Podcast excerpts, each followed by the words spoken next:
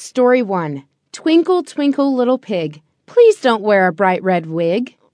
Twinkle, twinkle, little crow, wear galoshes if it begins to snow. Twinkle, twinkle, little rose, I bet that you can't blow your nose. Twinkle, twinkle, little mouse, please don't eat the sour. Twinkle, twinkle, little shoe, please don't step in that pot of glue. Twinkle, twinkle, little bunny, be careful how you spend your money. Twinkle, twinkle, little deer, don't pour chicken soup in your ear. Story 2 Roses are red, violets are blue. You won't see pink elephants in any zoo. If you get a bee angry, he'll give you a sting. So don't get him angry, ask him to sing.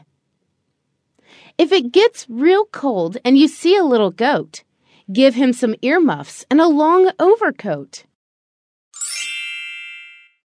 If the goat is polite and says, Pretty please, give him the holes from a real Swiss cheese.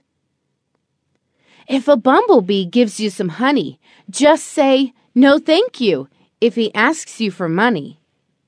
But if he'll give you the honey for free, treat him to a tall glass of sweet tea. If he doesn't care for that kind of drink, give him some cold water from the kitchen sink. If cold water makes the bee shiver, give it some chicken fat with chopped liver. Story 3 I think you'd have to go very far to see an elephant playing a guitar. Also, I don't think you'd ever see a butterfly on a date with a bee. You might see a worm asking a friend, which is its front and also rear end. Possibly you could see a drowsy eel taking a nap in a banana peel. You might give a cucumber a tickle, then watch it turn into a pickle. You might also see a lady goose hugging and kissing a friendly moose. But if none of those sights cross your way, it may happen some other day.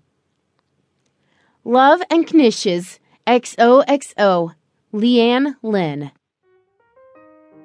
You have been listening to Drowsy Eels on Banana Peels by Leigh Ann Linn and narrated by Whitney Edwards. Copyright 2013, all rights reserved. No part of this publication may be reproduced, stored in a retrieval system, or transmitted in any way by any means electronic, mechanical, recording, or otherwise without the prior permission of the author, except as provided by USA copyright law. This has been a Tate Publishing and Enterprises Tate Out Loud Audiobooks presentation.